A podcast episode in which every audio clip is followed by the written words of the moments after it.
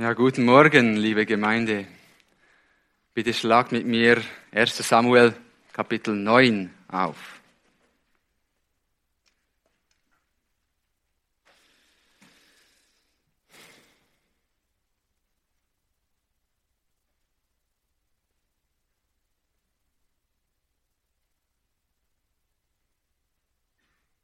Erster Samuel Kapitel 9 und 10. Das werden die Kapitel sein, die wir heute anschauen.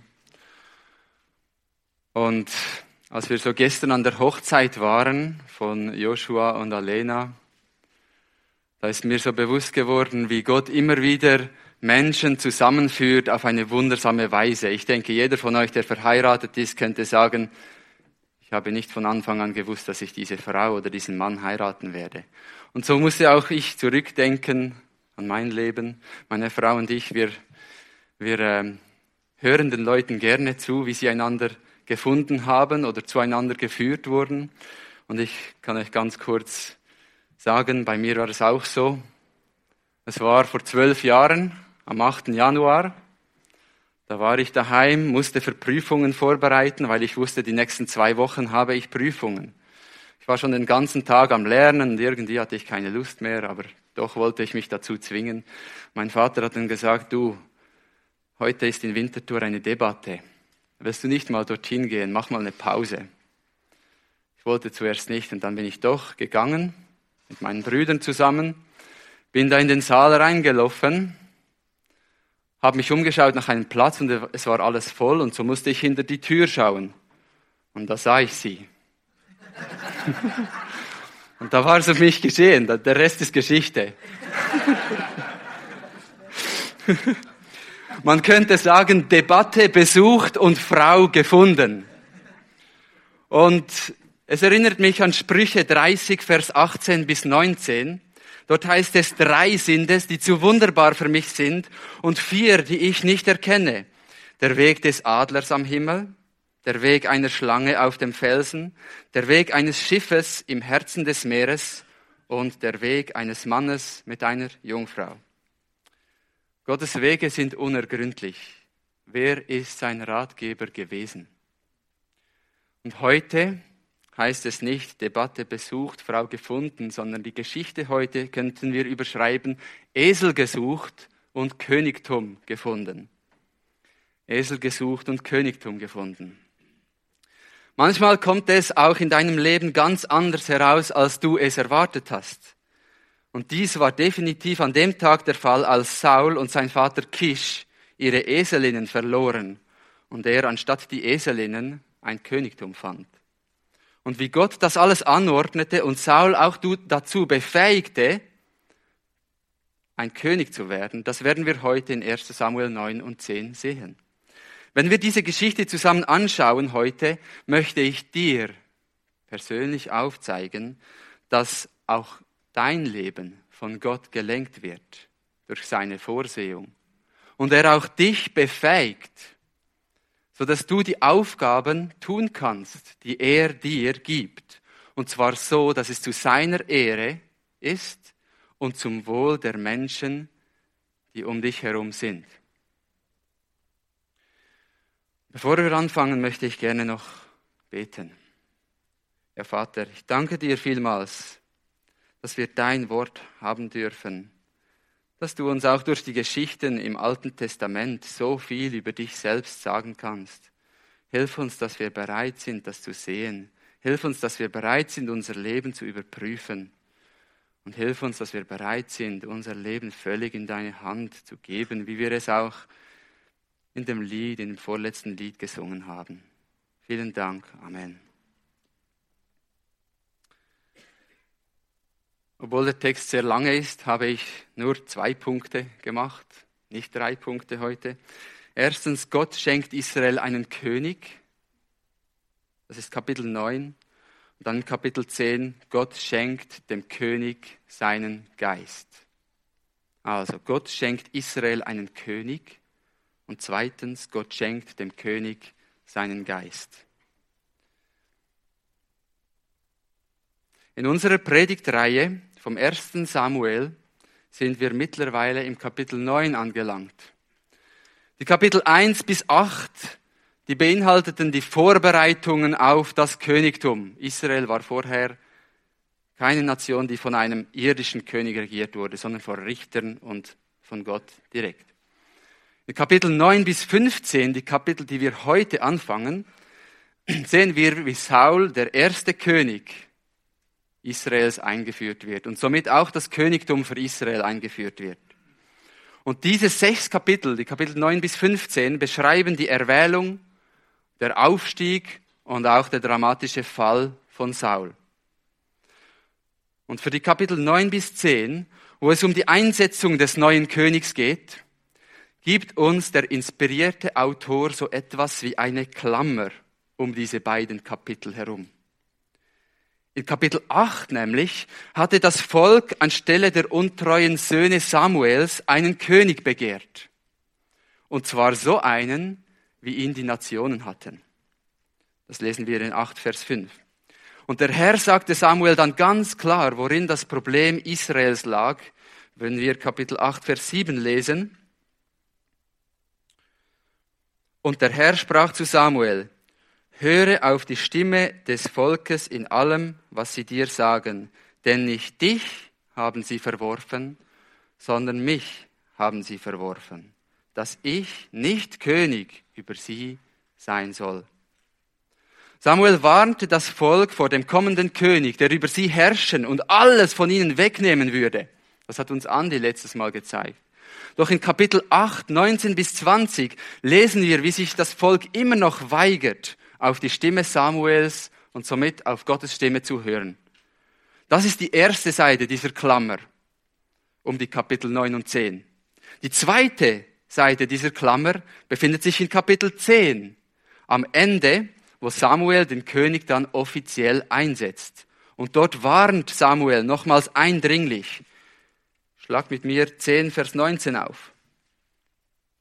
Ihr aber habt heute euren Gott verworfen, der euch aus all eurem Unglück und euren Drangsalen gerettet hat und habt zu ihm gesagt, einen König sollst du über uns setzen. Dies ist die zweite Seite der Klammer um diese Kapitel, die wir heute anschauen. Übrigens in Kapitel 12 warnt Samuel dann noch einmal. Was will uns dies aufzeigen? Was sollen wir daraus lernen? Nun, zuerst sehen wir einmal, dass Gott immer wieder und immer wieder warnt und mahnt. Er lässt sein Volk nicht einfach so in die Irre gehen. Gott, sein Charakter, sein Wesen ist langmütig und er ist geduldig und er warnt seine Kinder immer wieder vor falschen Wegen. Das ist auch in deinem Leben so. Er lässt dich nicht einfach in die Irre gehen, einfach so. Dann sehen wir aber auch, dass die Einsetzung Sauls als König nicht gemäß Gottes Absichten für das Volk Israel war. Und trotzdem gab er ihnen einen König. Nun, Gott lässt seine Kinder manchmal nach vielen Warnungen ihre eigenen Wege gehen. Und das, damit sie dann einsehen, dass sie falsch gegangen sind und wieder zu ihm zurückkehren. Und in gewissem Maße ist die Einsetzung Sauls ein Gericht über Israel. Und doch sehen wir, wie Gott auch ihn auserwählt und auch ihn führt und auch ihn mit dem Heiligen Geist salbt und befähigt, um seinen Auftrag zu tun. Und nun muss uns klar werden, dass Gott keineswegs gegen einen König war. Hatte doch Jakob der Patriarch seinen Sohn Judah schon im 1. Mose 49, Vers 10 gesegnet und ihm gesagt, dass aus seinem Stamm, aus dem Stamm Judah, der König kommen sollte, der Israel unter Gottes Herrschaft regieren sollte. Und auch im Gesetz Moses, in 5. Mose 17, Verse 14 bis 15, sagt Gott selber Folgendes voraus. Wenn du in das Land kommst, er redet zu Israel, dass der Herr, dein Gott, dir gibt und es besitzt und darin wohnst und sagst, ich will einen König über mich setzen. Gott wusste es schon. Gott. Wie alle Nationen, die rings um mich her sind, so sollst du nur den König über dich setzen, den der Herr, dein Gott, erwählen wird. Nun, worin liegt denn jetzt der Fehler Israels? 1 Samuel 12 gibt uns etwas näher Auskunft, was da genau los war. Schlagen wir auf 1 Samuel 12, Vers 12.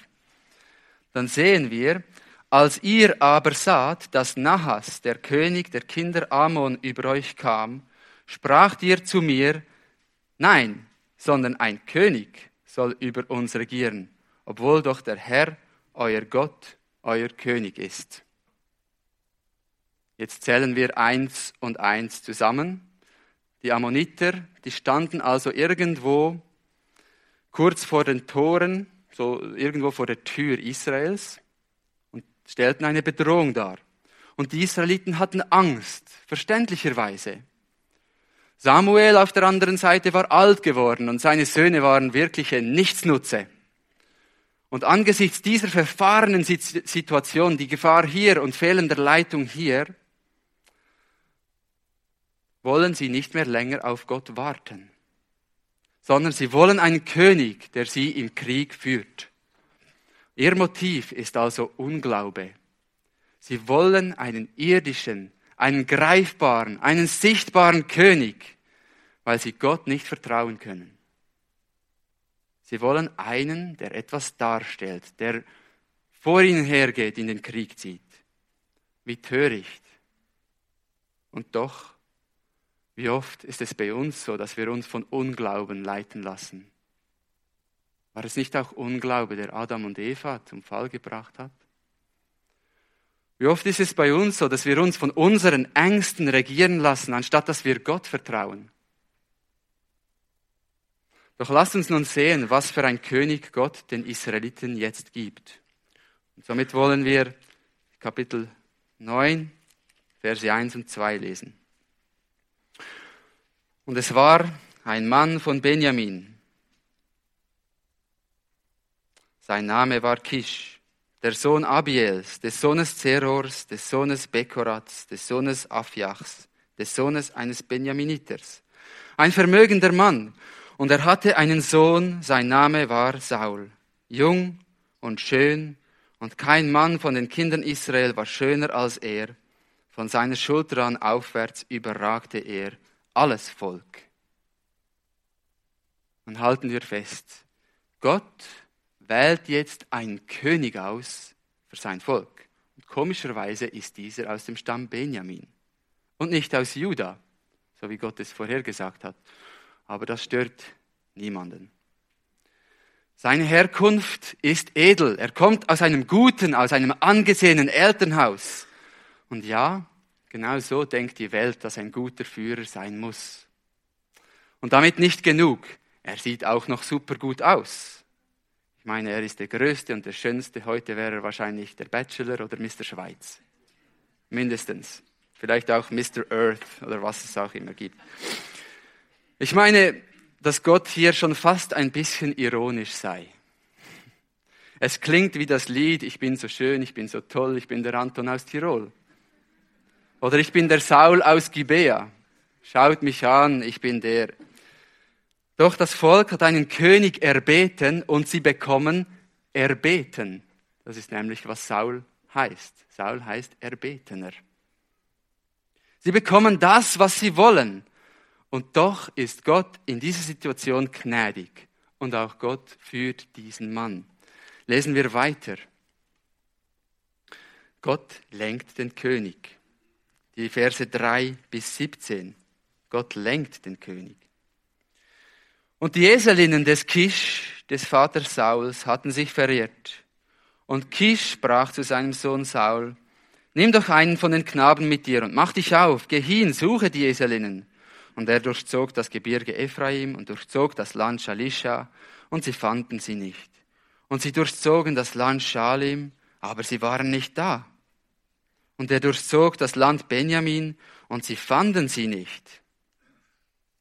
Sie waren in das Land Zuf gekommen. Und kurze Bemerkung, Zuf, wenn ihr Kapitel 1, Vers 1 anschauen würdet, dann würdet ihr sehen, dass der Ur-Ur-Urgroßvater von Samuel Zuf war.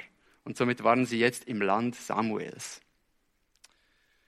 Sie waren in das Land Zuf gekommen, da sprach Saul zu seinem Knaben, der bei ihm war, Komm und lass uns umkehren, dass nicht etwa mein Vater von den Eselinnen abstehe und um uns bekümmert sei.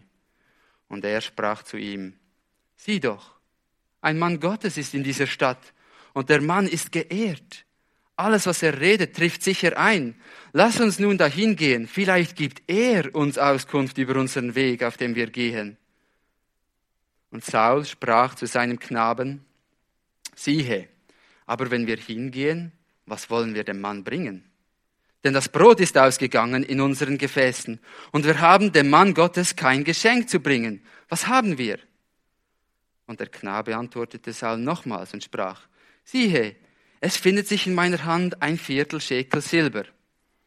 Gemäß meiner Nachforschung ist das etwa ein Tageslohn damals ein Viertel Schekel Silber, das will ich dem Mann Gottes geben, damit er uns über unseren Weg Auskunft gebe.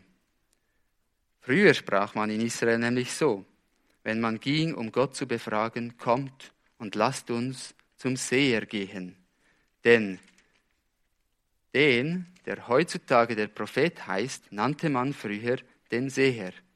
Ist ja auch klar, weil der Seher muss zuerst von Gott gesehen haben, was er dann weitergibt als Prophet.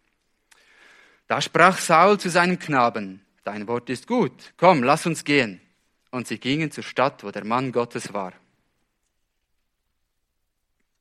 Sie gingen eben die Anhöhe zur Stadt hinauf, da trafen sie Mädchen, die herauskamen, um Wasser zu schöpfen. Und sie sprachen zu ihnen, ist der Seher hier? Und sie antworteten ihnen und sprachen, ja, siehe, er ist vor dir. Eile jetzt, denn er ist heute in die Stadt gekommen, weil das Volk heute ein Schlachtopfer auf der Höhe hat. So wie ihr in die, Stadt kommt, werdet ihr ihn finden, bevor er zur Höhe hinaufgeht zum Essen. Denn das Volk ist nicht, bis er gekommen ist, denn er segnet das Schlachtopfer. Danach essen die Geladenen. So geht nun hinauf, denn gerade heute werdet ihr ihn finden. Da gingen sie zur Stadt hinauf, und als sie in die Stadt eintraten, siehe, da kam Samuel heraus ihnen entgegen, um zur Höhe hinaufzugehen. Der Herr aber hatte einen Tag, bevor Saul kam, dem Ohr Samuels eröffnet und gesagt. Und hier ist eine, ein Einschub vom Autor, damit wir den Hintergrund verstehen. Morgen das hat der Herr gesagt, morgen um diese Zeit werde ich einen Mann aus dem Land Benjamin zu dir senden, und du sollst ihn zum Fürsten salben über mein Volk Israel, und er wird mein Volk aus der Hand der Philister retten. Denn ich habe mein Volk angesehen, denn sein Schreien ist zu mir gekommen.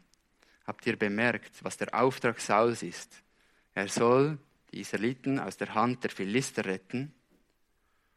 Und das Motiv Gottes ist Erbarmen. Er hat sein Volk angesehen, er hat ihr Schreien gehört. Nach Vers 17. Sobald nun Samuel Saul sah, antwortete ihm der Herr, siehe, das ist der Mann, von dem ich zu dir geredet habe. Dieser soll über mein Volk herrschen. Wir beobachten einiges in diesem Abschnitt. Zunächst fällt auf, dass Gott derjenige ist, welcher Saul und seinen Knecht zu Samuel führt. Es gibt viel zu viele Zufälle in dieser Geschichte, als dass es Zufälle sein könnten. Ich meine, das war ein ganz normaler Tag, wo irgendwie wieder einmal die Esel irgendwie abgehauen sind und, und Saul, gehorsam wie er ist, geht diese Esel suchen und schließlich landet er bei Samuel. Was für eine Geschichte.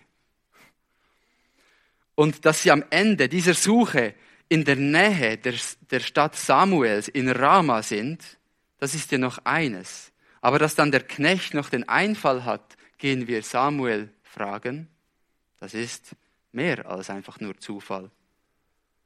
Und dass Samuel auch noch ein Fest organisiert hat, um eigentlich Saul zu ehren, das übertrifft ja alles.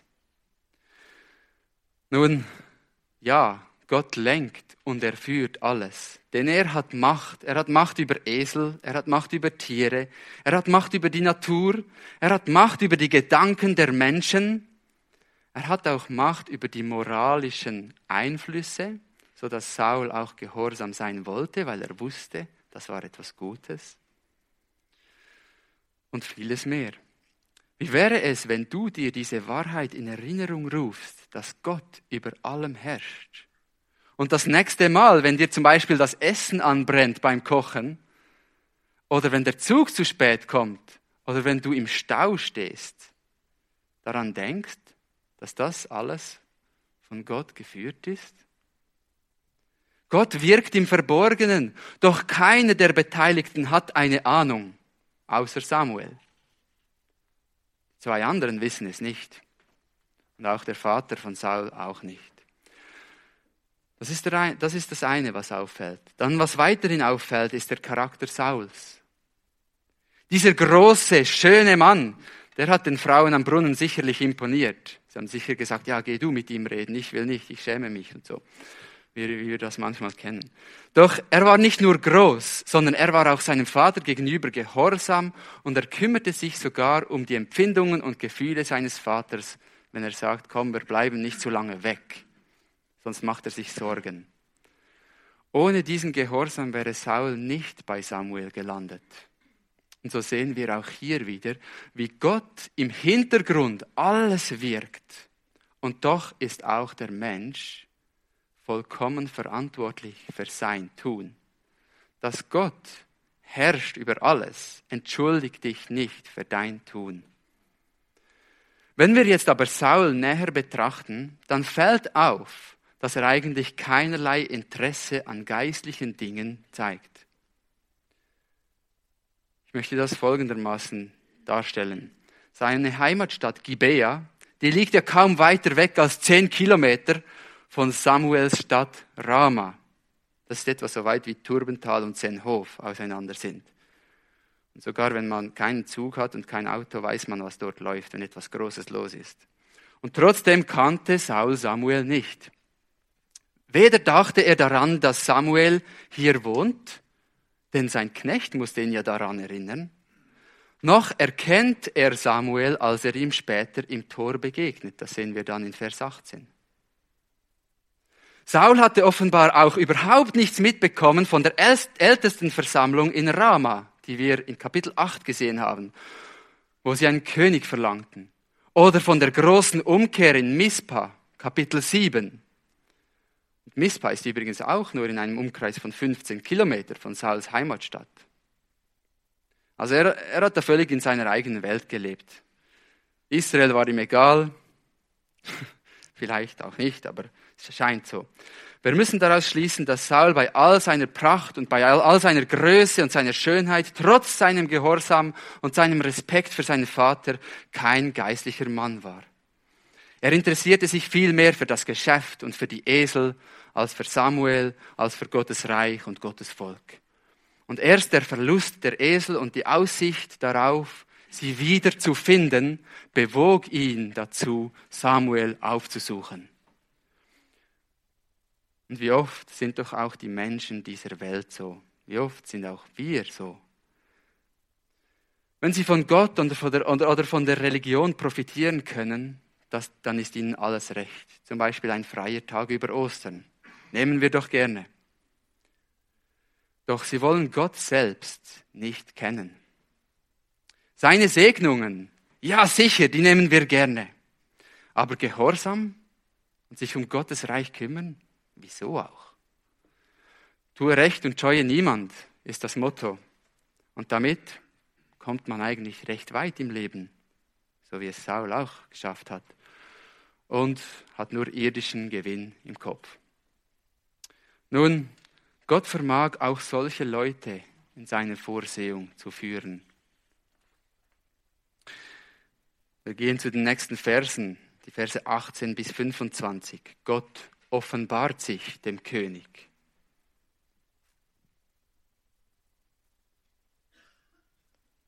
Und Saul trat im Tor auf Samuel zu und sprach, Sage mir doch, wo das Haus des Sehers ist.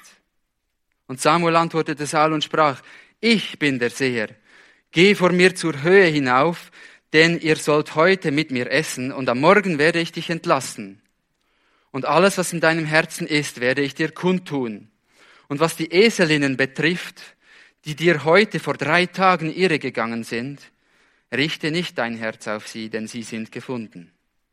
Und nach wem steht alles Begehren Israels? Man könnte sagen, nach was begehrt Israel mehr als nach einem König und der bist du. Das ist das, was Samuel sagen will. Nach wem steht alles Begehren Israels? Nicht nach dir und nach dem ganzen Haus deines Vaters? Da antwortete Saul und sprach, hier sehen wir, er hat es nicht ganz begriffen, bin ich nicht ein Benjaminiter von einem der kleinsten Stämme Israels? Das ist wahr. Benjamin wurde in Richter 19 fast ausgelöscht. Und ist nicht meine Familie die geringste unter allen Familien des Stammes Benjamin? Und warum redest du solche Worte zu mir?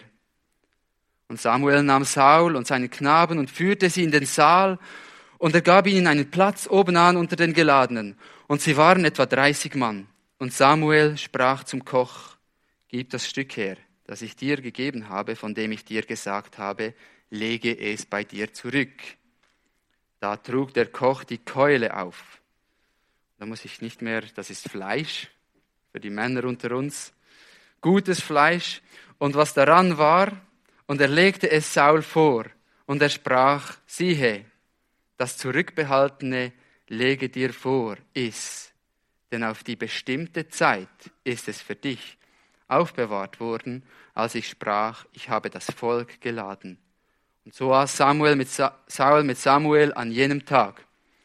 Und sie gingen von der Höhe in die Stadt hinab, und er redete mit Saul auf dem Dach. Nun, in diesem Abschnitt sehen wir, wie Gott sich dem König offenbart den neuen zu werdenden König. Samuel führt Saul Stück für Stück in Gottes Pläne ein. Zuerst redet er mit ihm im Tor, dann am Fest, diese komische Begebenheit mit dem VIP-Platz und dann später noch im Privaten auf dem Dach. Und die Aussage in Vers 12 muss Saul wohl ziemlich verstört haben, als ein Mensch, der sich nicht um die Politik Israels gekümmert hatte, wusste er wahrscheinlich nicht, was Israel von ihm begehren könnte.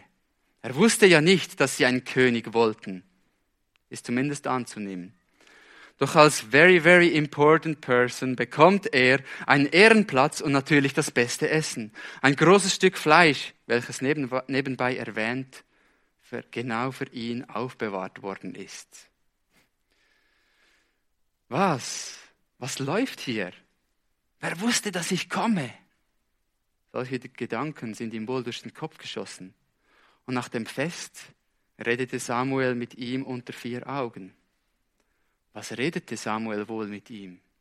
Und ich denke, dass Samuel ihm die ganze Geschichte erklärte, wie Israel einen König begehrte und wie Samuel Israel davor gewarnt hatte, einen König zu wollen und dafür Gott zu verwerfen. Und natürlich erklärte Samuel Saul auch, wie Gottes Vorsehung ihn dazu auserwählt hatte, König zu werden. Und genau zu diesem Zweck Saul zu Samuel geführt hatte. Und deshalb die komische Begrüßung im Tor. Deshalb der VIP-Platz am Fest und das gute Fleisch. Und deshalb auch jetzt diese Unterredung mit Samuel auf dem Dach. Und ich denke nicht, dass Saul in dieser Nacht viel geschlafen hat. Das Ganze kam ihm wohl zu komisch vor und zu überraschend und zu geheimnisvoll. Vielleicht hat er sich auch Sorgen gemacht, was, ich soll König werden, wie soll ich das schaffen? Ich denke nicht, dass er zur Ruhe gefunden hat. Und wir, wir fragen uns jetzt, wieso steht diese Geschichte so detailliert hier? Nun, Gott will sicherstellen, dass jeder weiß, Saul ist der König, den ich auserwählt habe. Und Saul selber soll auch wissen, Gott hat mich hierhin geführt. Gott lenkt mein Leben. Gott hat mich auserwählt. Und der Auftrag, König zu werden, ist nicht meine eigene Idee. Er ist der wirkliche König und ihm soll ich dienen. Wer von euch sitzt heute hier, weil er es so geplant hat? Wie viele Menschen wollen von Gott nichts wissen und doch holt Gott sie auf einmal ein? Ich wäre sicherlich nicht hier, hätte Gott mich nicht errettet. Ich denke, bei jedem von euch ist es so, der errettet ist. Saul wollte Esel suchen und auf einmal ist er König. Und du und ich, wir hatten vor, irgendetwas ganz anderes zu tun, nämlich von Gott wegzulaufen. Das ist unsere Natur. Und das ging so lange, bis Gottes Gnade uns fand. Epheser 1 ist ein wunderbares Zeugnis davon. Wenn ihr das lesen wollt daheim, wir haben jetzt keine Zeit, das zu machen, aber wie Gott durch seine Vorsehung uns auserwählt hat, seine Kinder zu werden. Und Epheser 2, 8 bis 9 fasst es für uns folgendermaßen zusammen. Denn durch Gnade seid ihr errettet mittels des Glaubens und das nicht aus euch. Gottes Gabe ist es, nicht aus Werken, damit niemand sich rühme. Und unser gnädiger Herr hat uns nicht nur zu Königen und Priestern gemacht, sondern uns auch vorherbestimmt zur Sohnschaft für sich selbst. Das steht in Epheser 1,5. Und wenn du nun in Epheser 2 weiterliest, den Vers 10, so siehst du, wozu du durch Gottes Gnade errettet worden bist. Schlag mit mir noch Epheser 2, 10 auf, bitte.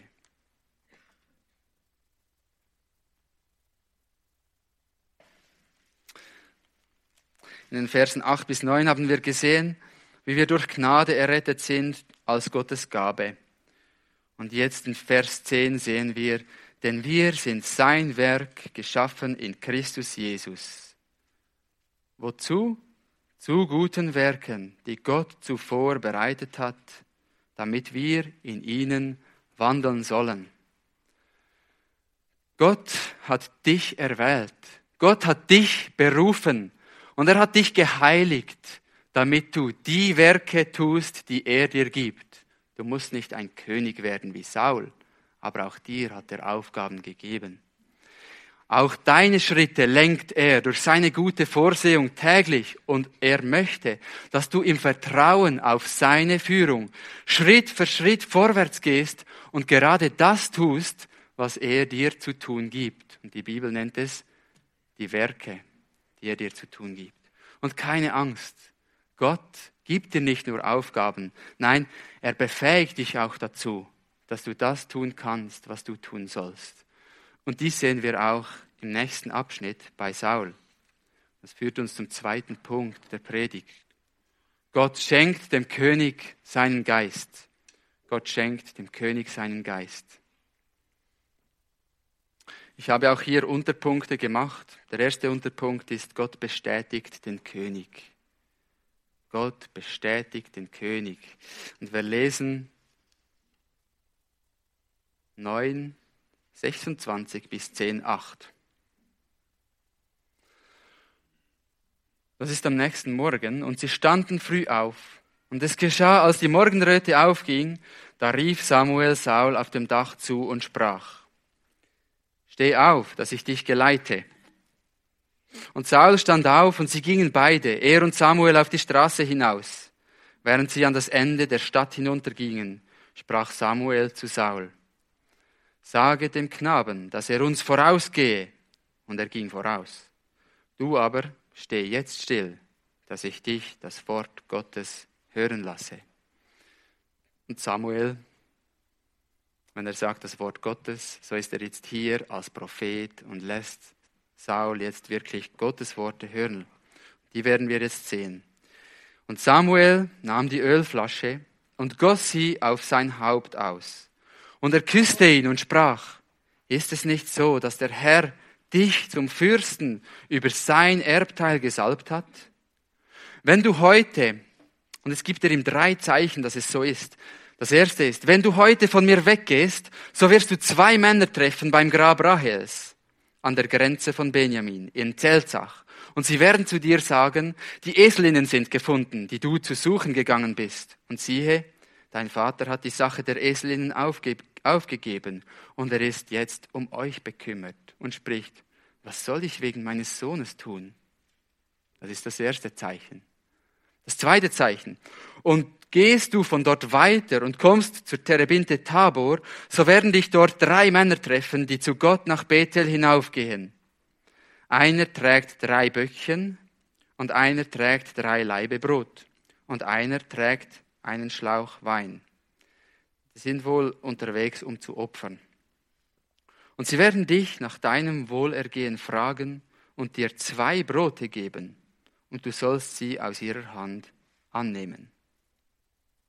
Und jetzt das dritte Zeichen.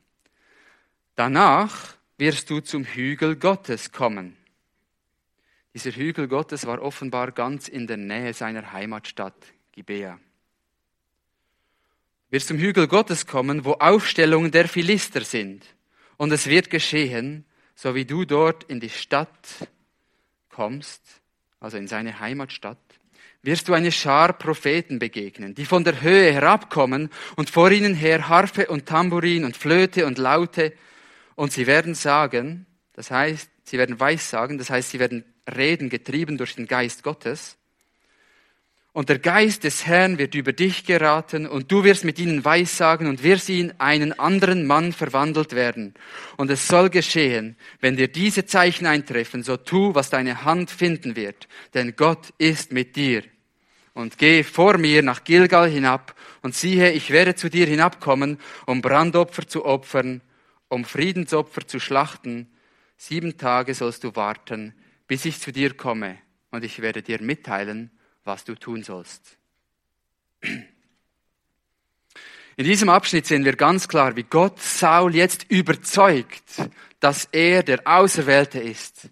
Und wenn alle diese Zeichen eintreffen, dann ist klar, dass es nicht Saul war, der das Königtum begehrte, sondern Gott, der ihn einsetzte. Aber nicht nur Saul soll, sollte bestätigt werden, sondern auch die Leute seiner Heimatstadt sollten sehen, dass irgendetwas Spezielles an Saul ist. Und wieso braucht es dazu so viele Zeichen? Nun, in der Schrift ist es so, immer wenn Gott etwas Neues einführte, dann bestätigte er den Botschafter mit Zeichen. Bei Mose tat, also Mose tat viele Zeichen, weil er das Gesetz Gottes einführte und der erste Führer Israels war. Saul nun ist der erste König. Und es muss für alle ganz klar werden, inklusive für ihn selbst, dass diese Sache von Gott geführt ist. Und ist die Genauigkeit dieser Zeichen nicht wunderbar? Sie sind so detailliert aufgelistet, dass Saul ganz klar erkennen kann, ja, es hat sich erfüllt oder nein, es hat sich nicht erfüllt. Samuel hat gelogen, er ist ein Lügenprophet. Und das ist nicht zu vergleichen mit den Horoskopen, die wir manchmal in der Zeitung sehen. Gerade diese Woche habe ich etwas gesehen von meinen Kindern. Da ist gestanden, ja, in der, in der Schule wirst du viele Projekte haben und es wird dir vieles gelingen, aber schau zu dir, dass du noch genügend Freizeit hast. Das ist so allgemein, das kann, das kann auch ich prophezeien. Aber hier sehen wir etwas ganz anderes. Ich will euch mal ein Beispiel machen. Stellt euch vor, als Saul diese drei Männer mit den Opfergaben trifft und dann geben sie ihm einfach zwei Brote. Und Saul könnte jetzt sagen, ja, aber die Brote allein, kriege ich nicht noch ein bisschen Wein? Sagen, nein, den Wein kriegst du nicht. Den brauchen wir. Ja, aber bitte, ein bisschen, bisschen Fleisch noch dazu. Nein, die Böcke brauchen wir, nur das Brot ist für dich. Und so ist alles ganz genau in Erfüllung gegangen. Es war nicht einfach so ein Zufall. Und erwähnenswert ist hier auch die Salbung, ganz zu Beginn in Vers 1. Mit dieser Salbung zeigt Gott Saul, dass er, Gott, es war, der ihn zum König gemacht hat. Ich will euch ein Zitat aus dem Lexikon zur Bibel von Fritz Rienecker vorlesen über die Salbung. Durch Salbung mit Öl wurden im Alten Testament Menschen oder auch Gegenstände, das war im Tempel oder in der Stiftshütte der Fall, für eine bestimmte Aufgabe geweiht und zubereitet. Diese Salbung wurde Propheten, Königen und Priestern zuteil. Elia zum Beispiel wurde von Gott angewiesen, Elisa zu seinem Nachfolger zu salben. Aaron, der Priester, und die hohen Priester nach ihm wurden mit Salböl gesalbt. Saul, David und Salomo und so weiter empfingen die Salbung zum König. Mit der Salbung kann die Gabe des Geistes Gottes in Zusammenhang stehen. Wie wir das auch in Vers 6 und Vers 10 sehen. Nun, Gott bestätigt Saul durch alle diese Zeichen und Samuel hat ihm jetzt das Wort Gottes mitgeteilt. Das führt uns zum zweiten Unterpunkt jetzt. Gott verwandelt und befähigt den König. Verse 9 bis 13. Gott verwandelt und befähigt den König. Lesen wir Vers 9. Und es geschah, als er seinen Rücken wandte, um von Samuel wegzugehen, da verwandelte Gott sein Herz. Und alle diese Zeichen trafen ein an jenem Tag. Und jetzt kommt die Frage, welchen wahrscheinlich allen unter euch unter den Fingernägeln brennt. Was geschah da mit Saul? Wie müssen wir das verstehen? War das seine Wiedergeburt oder was war das? Ach ja, damit wir noch ein bisschen mehr verwirrt werden, in Kapitel 16, 14 heißt es ja dann noch, dass der Geist des Herrn von Saul wieder gewichen ist und ein böser Geist von dem Herrn gesandt ihn schreckte. Und keine Angst, das nehmen wir nicht heute durch, das nehmen wir dann durch, wenn wir in Kapitel 16 sind. Aber das von heute, das möchte ich gerne erklären. Und dazu müssen wir ein bisschen über den Heiligen Geist wissen, wie er gewirkt hat im Neuen und im Alten Testament. Der Heilige Geist ist der Geist Gottes. Er ist die dritte Person der Gottheit. Das heißt, er ist Gott. Und weil er Gott ist, bleibt er in seinem Wesen immer gleich. Egal, ob es vor tausenden von Jahren war oder ob es morgen ist oder in hundert Jahren. Er bleibt immer gleich, seinem Wesen nach. Er ist der gleiche im Alten Testament und er ist der gleiche im Neuen Testament. Nur er erwähnt das Neue Testament den Heiligen Geist dreimal häufiger als das Alte Testament. Und auch das Ziel die Absicht des Geistes war immer dieselbe. Das übergeordnete Ziel war immer, Gottes Absichten zu erfüllen. Im Alten Testament wie auch im Neuen Testament. Doch was sich über die Zeitalter verändert hat, das ist die Art und Weise, wie er gewirkt hat. Nun, Folgendes ist gleich geblieben. In allen Jahrtausenden hat der Geist Gottes die Sünder von Sünde überführt. Denn ohne ihn wäre nie jemand zum Glauben gekommen. Nie. Auch hat er die Sünder erneuert. Er hat sie geleitet und er hat sie gelehrt. Und das macht er seit Adam und Eva, macht es heute noch und wird es morgen auch noch tun. Aber hier ist der Unterschied. Seit Pfingsten lesen wir in Epheser 2, 22 und anderen Stellen, wohnt der Geist in jedem Gläubigen. Er wohnt. Und er versiegelt ihn und tauft ihn in den Leib Christi, in die Gemeinde hinein. Und das ist neu im neuen Bund. Das gab es im Alten Testament nicht. Doch in der ersten Zeit vor dem Kommen Christi, also im Alten Testament, da wirkte der Heilige Geist in und an einzelnen Personen und sonderte diese durch sein Wirken, sonderte er sie ab von den übrigen Menschen, um sie für seine Zwecke zu gebrauchen, damit die Absichten Gottes erfüllt würden. Und so war der Heilige Geist im Alten Testament beispielsweise in Josua und Kaleb. So heißt es. Oder er war in den Propheten. Oder er kam über die Richter, so wie er über Saul gekommen ist. Ich gebe euch einige Beispiele. Richter 13 heißt es von Othniel, dem ersten Richter. Und der Geist des Herrn kam über ihn Und was tat er dann? Und er richtete Israel. Also er befähigte Othniel, um Israel zu richten. Richter 6, 34 lesen wir. Und der Geist des Herrn kam über Gideon. Und er stieß in die Posaune und die Abies, Abieseriter wurden zusammengerufen ihm nach. Und danach haben sie gekämpft. Also der Geist kam über Gideon und befähigte ihn zur Führung im Kampf. Dann Richter 11, 29. Da kam der Geist des Herrn über Jephthah, ein weiterer Richter. Und er zog durch Gilead und Manasse und zog nach Mispa und in Gilead. Und von Mispa in Gilead zog er gegen die Kinder Ammon. Auch hier wieder befähigte der Geist Gottes ähm, Jephthah, damit er kämpfen konnte. Und in Richter 14, 19 lesen wir über ähm, Simson. Und der Geist des Herrn geriet über ihn und er ging hinab nach Aschkalon und er schlug von ihnen 30 Mann. Aus diesen Beobachtungen können wir schließen, im Alten Testament ist der Geist des Herrn über ausgewählte Menschen gekommen mit dem Ziel, sie zu einem bestimmten Zweck zu befähigen, um Gottes Absichten zu erfüllen. So war es Befähigung für ein Leiteramt, Priester, Prophet oder König, Befähigung zu kriegerischen Taten, zur Befreiung des Volkes, Befähigung zur Weissagung bei Propheten, und wir beobachten, der Geist blieb nur so lange auf diesen Menschen, wie es nötig war für ihr Dienst. Er wohnte nicht in ihnen.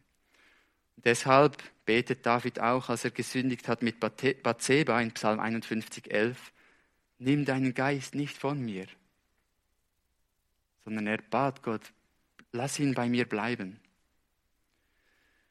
Mit diesem Wissen wollen wir jetzt nochmals zu Vers 6 zurückkehren, um das kurz anzuschauen. Vers 6 von Kapitel 10. Und der Geist des Herrn wird über dich geraten und du wirst mit ihnen Weissagen und wirst in einen anderen Mann verwandelt werden.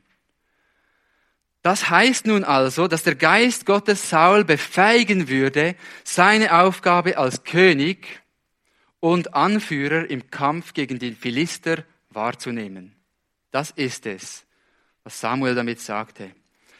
Und dass Saul in einen anderen Mann verwandelt würde, dass, dass sein Herz von Gott verwandelt würde, so wie es in Vers 9 heißt. Das heißt nicht, dass sein Herz neu wurde, so wie es in Hesekiel 36 vorausgesagt ist, dass Gott ein neues Herz geben will, so wie wir eines bekommen haben. Es ist hier überhaupt nicht von einem neuen Herzen die Rede, sondern von einem verwandelten Herzen. Ob Saul wiedergeboren war oder nicht, ist schwierig zu sagen. Jedoch sagt diese Schriftstelle nichts dazu aus. Denn Gott hat durch seinen Geist auch heidnische Könige, wie zum Beispiel Kirus, lenken können. Wenn es aber heißt, dass Gott sein Herz verwandelte, dann heißt es Folgendes. Saul, dein Herz, also dein ganzes Sein, dein Denken und dein Verlangen, dein Trachten wird verwandelt werden. Bis jetzt warst du nicht um das Königreich besorgt, in keinster Weise. Du hast dich nur um die Esel und um dein Geschäft gekümmert. Doch von nun an wirst du dich um Israel kümmern. Das ist das, was es heißt. Und dies ist es auch, was wir dann bestätigt finden in den Versen 10 bis 13. Lesen wir die Verse 10 bis 13 aus Kapitel 10. Und als sie dorthin an den Hügel kamen, siehe, da kam ihm eine Schar Propheten entgegen und der Geist Gottes geriet über ihn und er weissagte in ihrer Mitte. Und es geschah, als alle, die ihn von früher her kannten, sahen, und siehe, er weissagte mit den Propheten, da sprach das Volk einer zum anderen, was ist denn mit dem Sohn des Kisch geschehen? Ist jetzt auch Saul unter den Propheten? Und ein Mann von dort antwortete und sprach, und wer ist ihr Vater? Nun von den Propheten wussten sie, wer ihr Vater war. Gott gab ihnen dies. Und so nahmen sie an, muss auch Saul jetzt von Gott geleitet sein. Und daher ist es zum Sprichwort geworden, ist auch Saul unter den Propheten? Und als er aufgehört hatte zu weissagen, kam er auf die Höhe. Ist auch Saul unter den Propheten? Das wurde zu einem Sprichwort. Kennt ihr das Sprichwort, ich frissen besser, wenn das und das passiert? Damals in Israel sagte man, wenn das und das passiert, dann ist sogar Saul unter den Propheten. So erstaunlich war das. Ähm, offenbar, ja, wir wissen nicht, ob Saul, Saul hatte früher wahrscheinlich gar nichts von Geistlichkeit gehalten, ähm, hatte nichts mit diesen Propheten zu tun. Vielleicht hat er sogar darüber gespottet, wir wissen es nicht. Doch jetzt weiß, sagt er selbst. Und hier möchte ich noch eine kleine Anmerkung hinzufügen zu Vers 13. Und als er aufgehört hatte zu weissagen, kam er auf die Höhe. Wenn wir kurz noch einmal Vers 7 anschauen aus Kapitel 10, heißt es da, und es soll geschehen, wenn dir diese Zeichen eintreffen, so tu, was deine Hand finden wird. Bei Simson haben wir gesehen, als Gottes Geist über ihn kam, da hat er Löwen zerrissen, hat Philister geschlagen und so weiter. Nun, hat Gottes Geist Saul befähigt und er hat einen Auftrag bekommen zu tun, was Gottes Geist ihm zeigt. Und was war eigentlich der Auftrag Sauls, den Samuel ihm gegeben hat? Wir lesen ihn in Kapitel 9, Vers 16.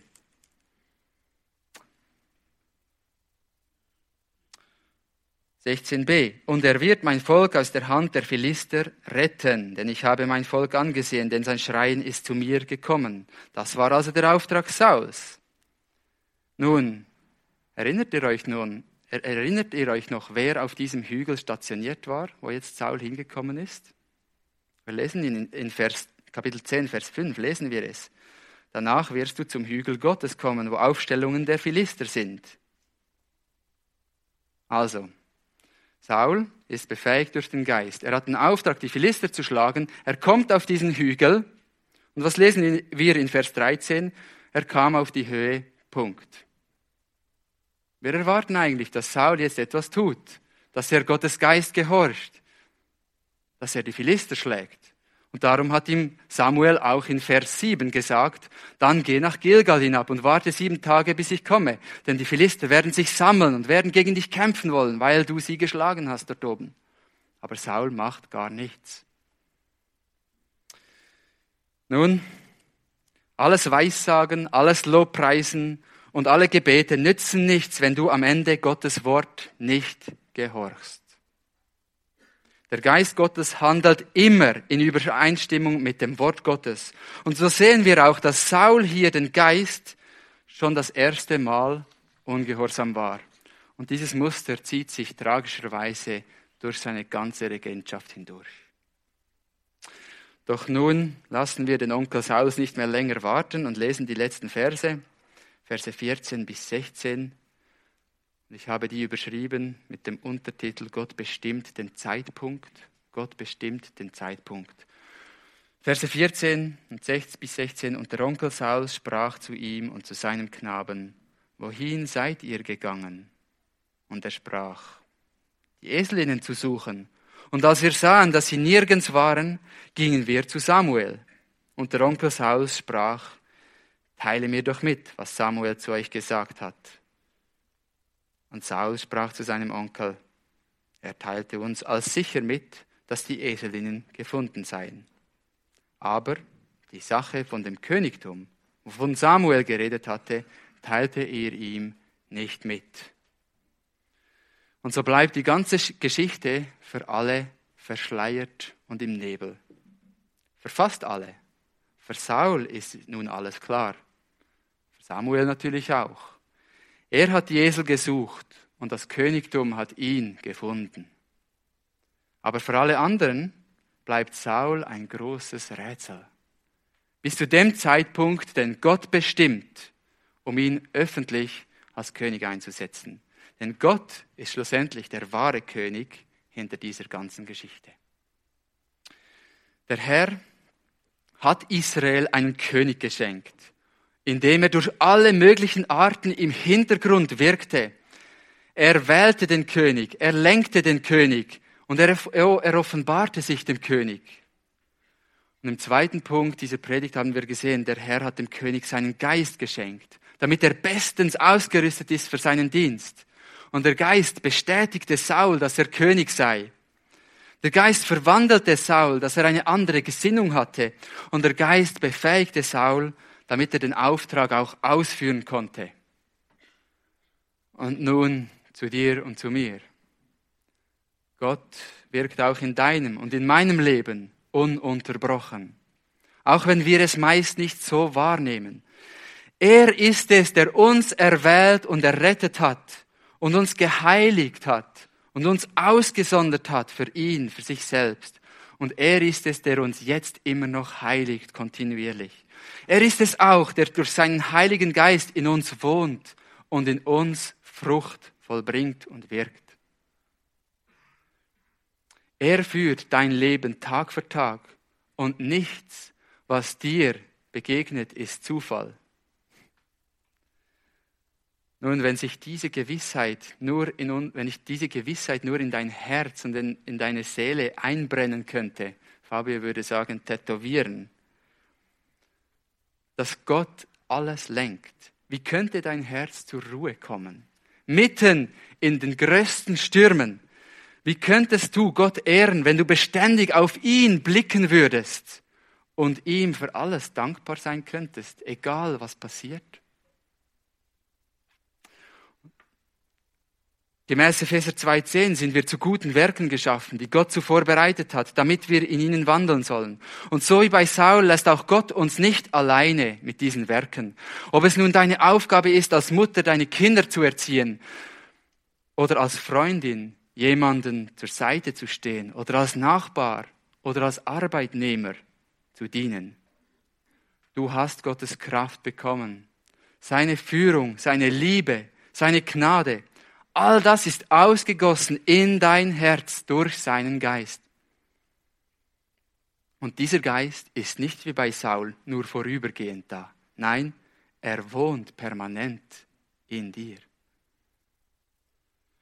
Und nebst dem, dass der Geist die Heiligung in dir wirkt und dir Trost gibt, dich belehrt und so weiter, hat er auch dir spezifische Gaben gegeben. Spezifische Gaben, womit du dem Leib Christi dienen sollst, damit er auch verbaut wird zur Ehre Gottes. Es ist deine Pflicht herauszufinden, was deine spezifischen Gaben sind und sie dann auch einzusetzen zu Gottes Ehre und zum Wohl der Gemeinde oder den Leuten um dich herum. Ganz gemäß 1. Petrus 4, 10 bis 11. Hört noch einmal gut zu und dann sind wir fertig dient einander, jeder mit der Gnadengabe, die er empfangen hat. Jeder hat eine Gnadengabe empfangen. Wie sollen wir dienen? Als gute Haushalter der mannigfaltigen Gnade Gottes. Wir sollen sie nicht vergraben. Wir sollen sie nutzen. Vers 11. Wenn jemand redet, so rede er es als Aussprüche Gottes. Wenn jemand dient, so tue er es aus der Kraft, die Gott darreicht. Jetzt kommt das Ziel damit in allem Gott verherrlicht wird durch Jesus Christus. Ihm sei die Herrlichkeit und die Macht von Ewigkeit zu Ewigkeit. Amen. Ich möchte noch mit Gebet schließen.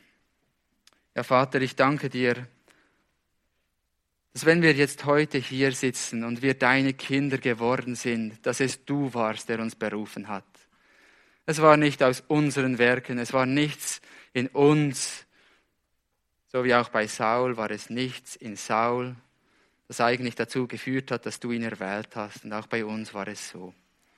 Und ich danke dir, dass du uns zu deinen Kindern gemacht hast, uns deinen Geist gegeben hast, uns befähigst, dir nachzufolgen, dir zu dienen mit allem, was wir haben.